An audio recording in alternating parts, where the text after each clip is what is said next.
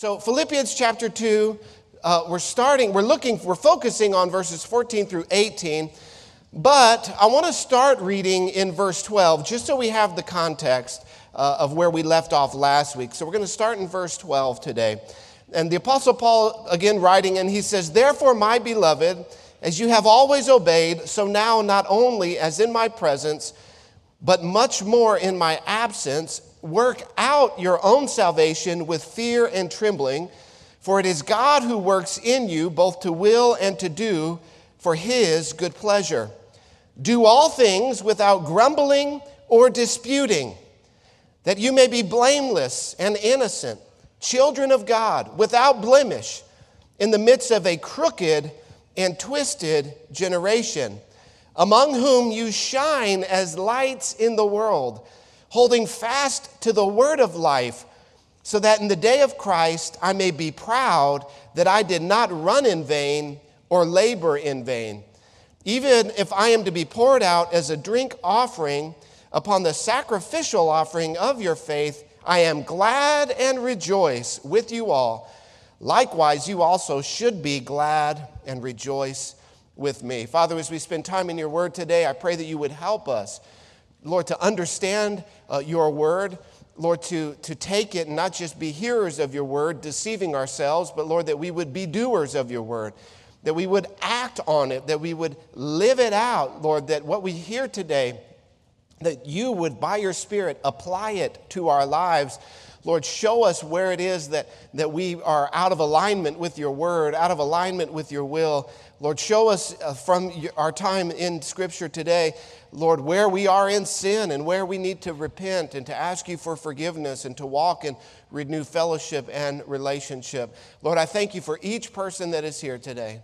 Lord, I thank you that you are working in their lives. Lord, that you are always working. As we sang today, you are working, you are moving in our midst and in our lives. Lord, I pray that, that your plan and your purpose, Lord, that you would unfold it in even greater detail for each one of us today, and that you would help us live as your people in this day and age, that we would be faithful unto you in our generation. In Jesus' name we pray. Amen. Now, of course, last week we looked at this, this passage in verse 12 and 13 where he talked about us because of what Christ has done for us, therefore, because of the gospel, because of Jesus humbling himself and going to the cross and paying the price for our sin, because of his victorious resurrection from the dead, because of him defeating Satan and defeating sin, because he is seated at the right hand of God ruling and reigning. Because of that, we are to work out our salvation because it is God who is working in us. And we spent last week walking through that we can work it out, that we have something to do for God. Not that we work for our salvation, but that we work out our salvation that God has already worked in us. And then he immediately now goes from that idea that we looked at last week into verse 14, and he starts with telling us what it looks like to work out our salvation. So, what does that look like practically? How, how do we do that? And he starts by immediately going to some very convicting territory because he says, Do all things without grumbling or disputing, without grumbling or complaining.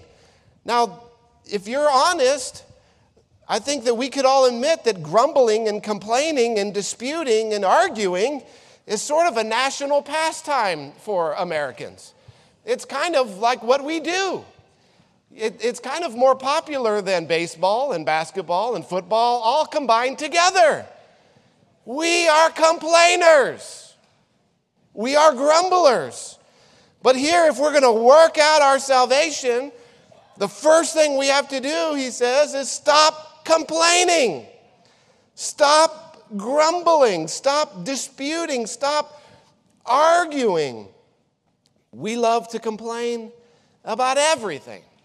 The most insignificant details, the most minor of things, if it's off or out of sorts, we are so quick to pull out our phones and tell the world about the injustice that we have just suffered, waiting at the dry cleaners or stuck in traffic. Can you believe this happened to me today? And it's the most minuscule and minor of infractions. We are good at complaining. We don't even have to try. We just do it naturally. He goes on to say not only complaining, but also he uses this word disputing or arguing or questioning. Now, I, want to just clarify here that he's not talking about defending the faith or standing for the truth. But what he's talking about here is arguing with God, complaining to God. Because ultimately, if God is sovereign, and he is, then every complaint, every murmur, every grumble is ultimately against him. Let's say that again. If God is sovereign, and he is, then every complaint, every grumbling, every murmuring, every dispute is ultimately against him. Now, again, like I said, I'm not talking about defending the faith or standing for the truth. I'm talking about arguing against God. Now, there's more going on here than Paul simply telling the Philippians, hey, stop all your grumbling, stop all of your complaining.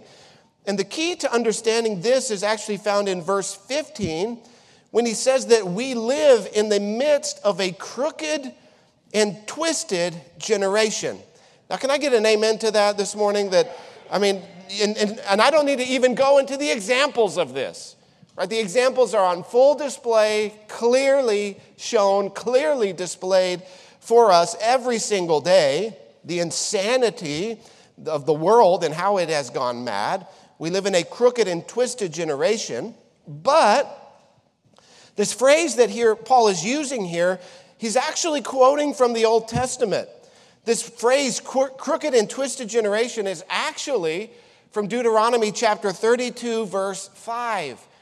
And Paul is quoting from Moses, who called his generation a crooked and twisted generation. Moses' generation, you will remember, uh, grew up in Egypt, grew up in slavery, in tyranny, under the Pharaoh in Egypt. The people of Israel had been in, enslaved for 430 years. But God raised up a deliverer. God raised up Moses to, to set his people free. And so, God, through mighty works of, of miraculous salvation, brought the children of Israel out of slavery.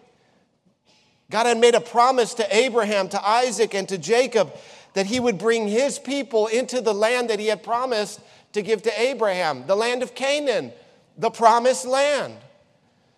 And he had promised that he would bring justice to that land against the wicked inhabitants of that land. And we can rest assured that that is something that God is always doing. When a people corrupt themselves against God, there's only one thing that remains to be seen, and that is for God to bring justice upon those people. Now, it might not happen overnight, it may not happen quickly, because the Bible tells us that God is actually very patient. And so we see and we look around the world and we say, well, look, look at these, look at how these people have been evil. And these, listen, God is patient. The Bible says that God is not willing that any should perish, but that all would come to repentance. And so God is patient, but there is a time in which God's patience runs out. And God's patience had run out on the people of Canaan for their wickedness, for their idolatry, for their child sacrifice, for their gross perversion. And he brought justice. He was going to bring justice upon them through his people, and he was going to give their land to the land of the Israelites. He had made a promise to do that. And so God delivers his people out of the nation of Egypt. And he does it in, in a series of, of mighty works, a series of 10 miracles that culminates in an 11th miracle where the, the children of Israel are brought through the Red Sea on dry land, where the sea literally parts before them. They walk into the wilderness on dry land. The, the nation of Israel goes in after them, and in one stroke, God defeats that whole nation's army as the waters cover them, and God sets his people free. Of course, upon that great salvation, they celebrate, they sing a song, they have a big party. But what's interesting is, as they begin to make this short journey, it should have only taken them few, a few weeks to travel from Egypt into the, the promised land. As they begin to make this short journey, you know what they start doing? Grumbling, complaining. In fact, within three days, of this mighty salvation, within three days of them having their feet on dry land in the middle of the Red Sea, within three days of that same sea closing in and setting them free from the nation of Israel, Egypt, within three days they're complaining to God. And do you know what they were complaining to God about? They didn't like the way the water tasted in the wilderness. They got to a place that the water didn't taste very good. Now, you know what this reminds me of? It reminds me of my children, honestly. You know, I tuck my children in bed every night, and I try to, and I pray for them, and we spend a little bit of time together. And inevitably, every single night, one of them is so thirsty they're about to die. I mean, just parched. So they begged me, they begged me, please give me some water, please. Now we live in a two story house, and our kids' bedrooms are upstairs, and the kitchen is downstairs. And I'm not really thrilled on doing that and going downstairs to get them a cup of water from the water machine, cold water. They want cold water. So, what I typically do is I'll find some sort of something, some sort of apparatus that I can put water in, and I'll go to their bathroom sink and get some, you know, if you're so thirsty you're about to die, yeah, here's some water. And they'll take one sip of it and they'll say, Is this sink water? Is this sink water? yeah, it's sink water. I don't like sink water. Listen, if you're so thirsty you're about to die, you can drink sink water. When I was a kid, I drank water straight out of the hose, uh, let me tell you. I survived. No, I want, I want water from the machine. I want it to be cool. And could you put some ice in it? Now, listen, listen. It's one thing for a five year old to act this way, it's another thing for a whole nation of adults to act this way three days after God had miraculously set them free from slavery of 430 years. Yeah, we know you set us free from slavery, and it's really great to be free, but we just don't like the way the water tastes, God. I mean, could you help us out here? So, guess what God does? He makes the water sweet.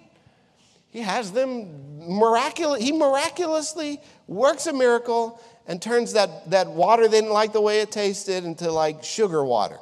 And they're happy for a few days. And so God leads them then to a, a place called Elim, and it had 12 springs, and it was like this oasis in the desert. So they have all their water issues taken care of. And now, guess what they start complaining about? Uh, the food. God, we thank you for the water, but hey, our food situation. And so, God, what does He do? He rains down manna from heaven, bread from heaven. And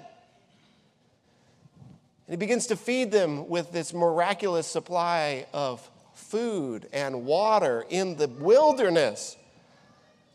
And they begin to get sick of the bread. Maybe they were on a low carb diet. I don't know. They, they, they, say, That's enough bread. We want some meat. Send us some meat. And so God sends them these quails that just, they don't even have to hunt them. They don't have to go, go out and catch it. It just falls in, into, the, into the land there. And God begins to feed them and supply them. And then you know what they start complaining about? Well, God, thank you for the water and thank you for the bread and thank you for the meat. But we really miss the herbs and the spices that we had in Egypt. You know, when we were in Egypt, yeah, we were in slavery. Yeah, we were not free. Yeah, we were oppressed. Yeah, we had no future. But at least we had uh, an herb cabinet. At least our, our herb rack was full. I really miss the oregano. I, I really miss the cumin. I, I really could use some salt and some pepper on my quail. Well, finally, somehow they make it to the promised land. And they send in 12 spies that go into the promised land. And we know the story that, that two of the spies come back with a glowing report. They say, This land is awesome that the Lord has promised us. It flows with milk and honey. You're tired of the bread? You, you want the spices? Listen, this land has it all. They brought back a cluster of grapes that was so large and so lush, they had to put it on a pole, and two men had to carry it on either side to show just how bountiful and fruitful that this land was. It's amazing what God is leading us into. But then there were 10 other spies who, who saw that, but they also saw something else. They saw that it was going to be difficult. They said, Oh, there's giants in the land. You don't understand the people there, they're strong and they're mighty and they're warriors, and we're just a bunch of slaves. And what can we do up against this mighty people? And they, those 10 unfaithful spies turned the hearts of all the people. You know, it's interesting, there was 12 spies. We only know the name of two of them. What were they? Joshua and Caleb. Joshua and Caleb. There was 10 other spies. Nobody remembers what their name was. Nobody names their kids after those 10 spies. They said, Let us go at once. We are able to do it. The people, they begin to complain again. This time, this complaint manifested in full scale rebellion. They wanted to stone Joshua, they wanted to stone Caleb, possibly even they wanted to stone Moses and Aaron and they made a plan to appoint new leaders who would take them back into slavery, who would take them back into Egypt, who would take them back into bondage because they did not want to go and fight for what God had promised them. And it is this generation that Moses later, telling the next generation that has come along, God, God had told them, you know, because of this rebellion, you're not entering the promised land. You're going to wander in the wilderness for 40 years, and the next generation that rises up, they will go in and they will possess what I have promised to them. And it was that unfaithful generation, the complaining generation, that Moses tells the next generation that's about to go into the promised land. He is telling them everything that God has done and he says, Your parents were a twisted and crooked generation, and they died in the wilderness, and they didn't enter into the promised land. In Hebrews chapter 3, verse 19, it tells us that all of this complaining, all of this grumbling, was actually a manifestation of something much, much deeper. There was something much deeper going on that, that caused them to complain. There was something much deeper going on that, that made them discontent with their circumstances in the wilderness. And Hebrews 3:19 tells us that what was at the root of all of this complaining, what was at the root of all of this grumbling and discontentment was that they had unbelief in their hearts. They ultimately did not trust God.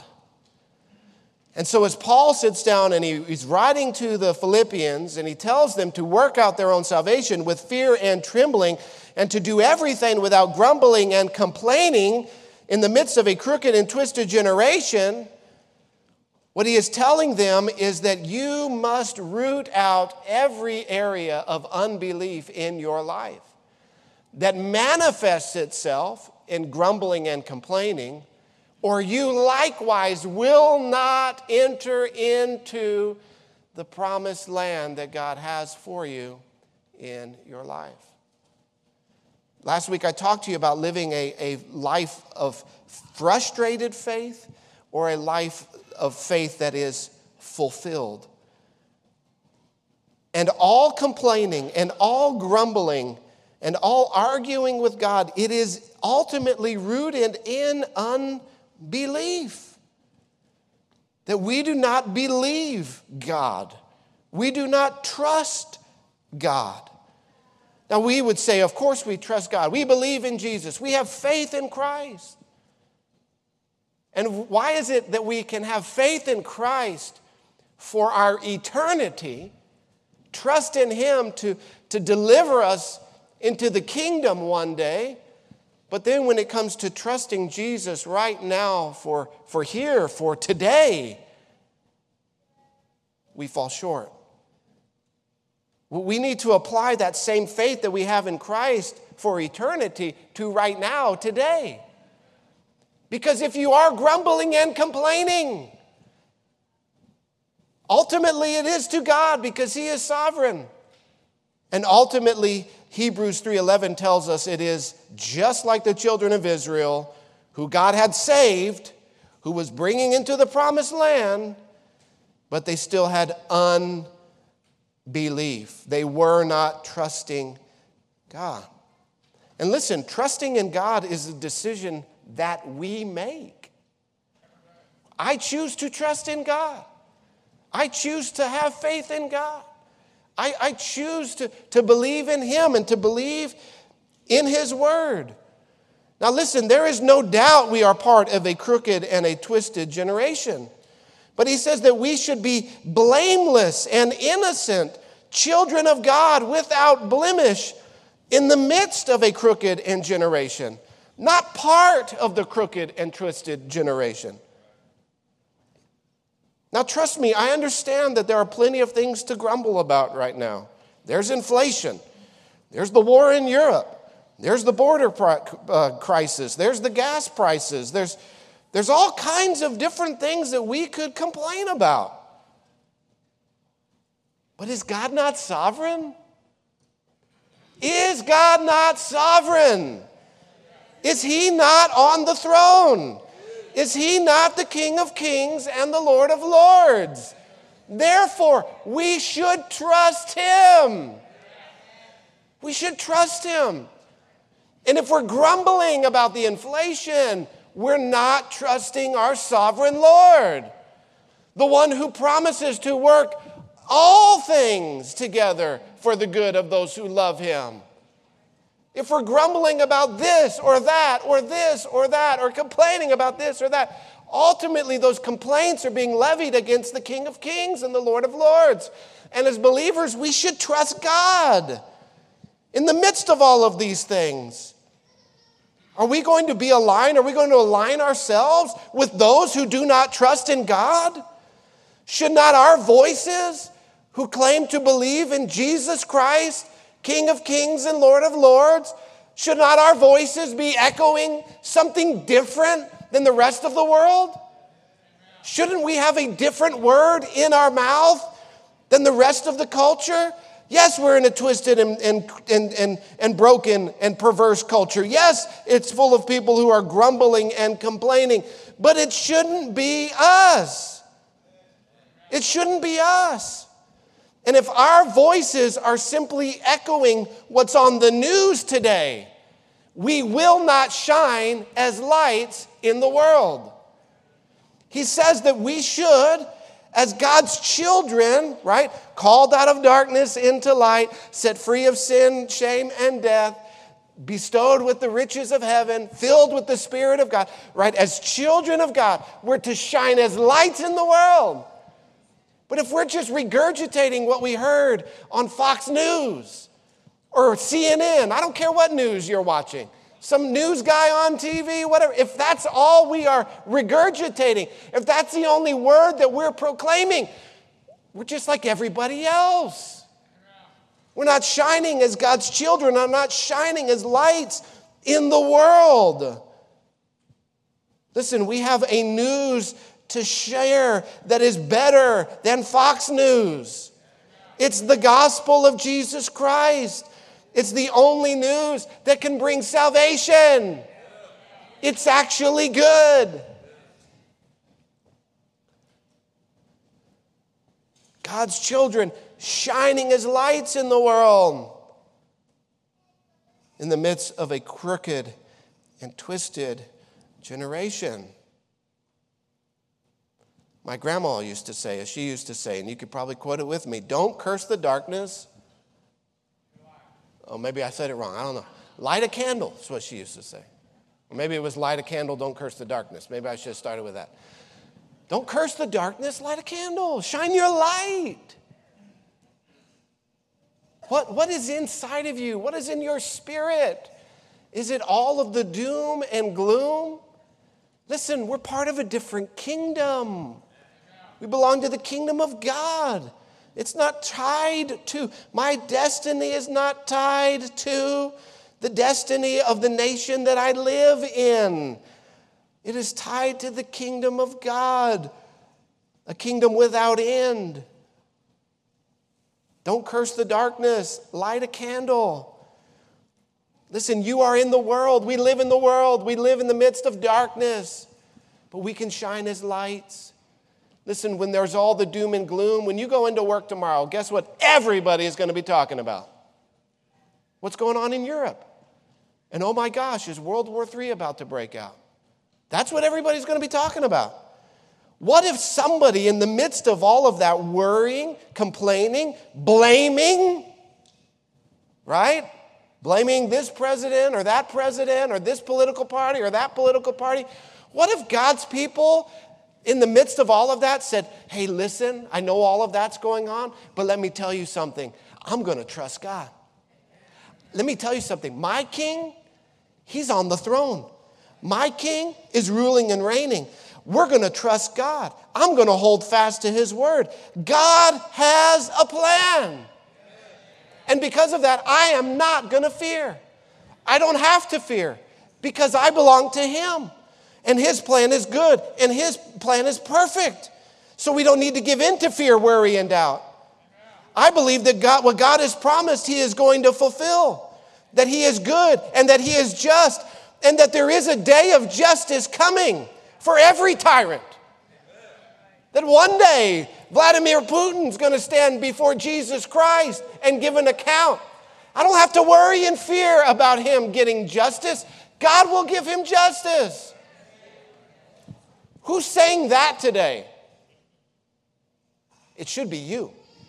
It should be us.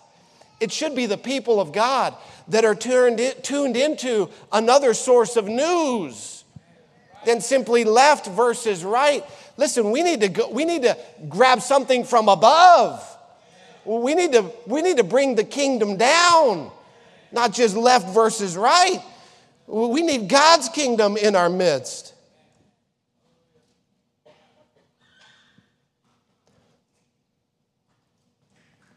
Spurgeon has this great quote. He said, That which is nearest to the heart is generally most on the tongue. That which is nearest to the heart is generally most on the tongue. Uh, the book of Proverbs puts it this way out of the abundance of the heart, the mouth speaks. It, it shouldn't be grumbling, it shouldn't be complaining. Grumbling and complaining is a manifestation of unbelief. But we trust God. We're people of faith. We, we, can, we can shine as lights in the world if we do not harbor unbelief in our hearts. And how do we do this? Where, where does he go from this? He goes now, we go down. Hey, I made it through two verses. All right, now we're into verse 16. He says, holding fast the word of life. What do we hold on to in the midst of all of the chaos in the world? We hold fast to the word of life. We hold fast to the promises of God. We hold fast, fast to the truth of Scripture. We, we do not uh, base our belief on, in God only simply on external circumstances. That, that's again what the, the, the Israelites did after they got out of Egypt. They did not hold fast to the truth. They did not hold fast to God's word and to what God had promised. But they let what was going on around them produce unbelief in their hearts. They, they let the, the, the temporary lack of resources cause them to doubt God and cause them to doubt God's promises. That was their problem. Their faith was dictated to them by their circumstances. Listen, that's not the way faith works. That's not the way faith works. Faith doesn't only work when things are good. In fact, if your faith doesn't work when things are bad, it's not working right. There's a malfunction there. It's when we don't see it with our eyes and we declare, I'm still going to trust God. That's faith in action. If you only trust in God when everything is good and peachy and going your way, that's not faith. Faith is the evidence of things not seen, the assurance, the confidence in God, even when we don't yet see the full manifestation of it with our eyes. And how do we have that? How do we have that kind of faith? We hold fast to the word of life. The word of life. I love how he calls it the word of life. Listen, there's no other word that can produce life. There are plenty of other words, there's plenty of other sources of news, and, and plenty of other opinions, but there's only one word that can produce life. Produce life in your soul, produce the fruit of the Spirit in your life, cause you to shine like lights in the world. Listen, we got to be tuned into God's word. We have to hold fast, hold tightly to the word of God in times like this. Get in the Word, get in the book, turn off the TV. Listen to the good news. Fill your soul with this so that when the world is grumbling and complaining, a, a, crooked and twisted generation, that you have the word within you. That you can share the truth, that you can share the gospel, that you can share about the kingdom of God. And when you do that, guess what? You shine as lights in the world. You shine the light of Christ. We shine by, people, by being people of deep rooted faith, holding fast, not wavering.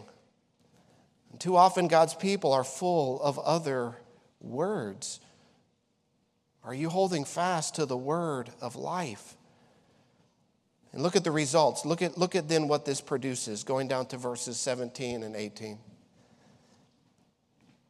He says, Even if I am being poured out, remember, Paul is writing in prison. He's in prison for preaching the gospel. He planted this church in Philippi. That's who he's writing to, these beloved believers. He says, Even if I am poured out as a drink offering, now this was a, a, one of the offerings that the children of Israel would offer to God. Of course, we know that this is fulfilled in Christ, that we don't still do this. Nevertheless, he's, he's saying that he himself, his life, is being poured out, that he, his life is being spent, poured out in service unto God. And he says it's being poured out on their offering of their faith, their sacrificial living. That, that these two are going hand in hand together of, of Paul living for uh, the kingdom of God, and he's encouraging them to follow in his example, for them to live out their faith in a sacrificial way as an offering unto the Lord. And he says, What this has produced in me, he says, I am glad and I rejoice with you all. Likewise, therefore, you should also be glad and rejoice with me. What does all of this produce? When we hold fast to the Word of God, when we uproot unbelief in our lives, when we, we choose to trust in God in the midst of difficult circumstances, when we even go beyond trusting Him personally, but shining forth our lights in the world, when we choose to live for God and for His kingdom, when we choose to allow our lives to be poured out in service to others, what does it produce? It produces joy and gladness. It produces joy that overflows. Paul says, I am in jail. This is not where I want to be, but I'm full, more full of joy than I've ever been before.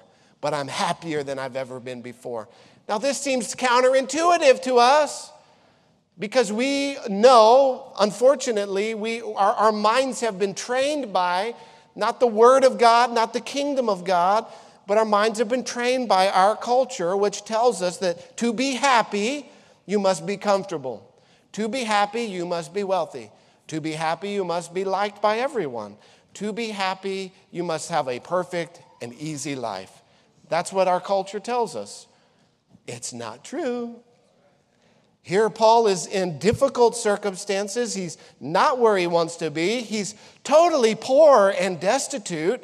In fact, the only reason he's able to purchase food for himself, which he had to do in that Roman system, it wasn't like a two star hotel like our prison system is today, where you get three squares a day and good exercise. No, he had to even supply for his own needs.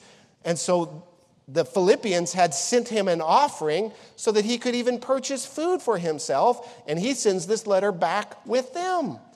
But he says, In the midst of all of this, though I have nothing, though I am in prison, I am full of joy.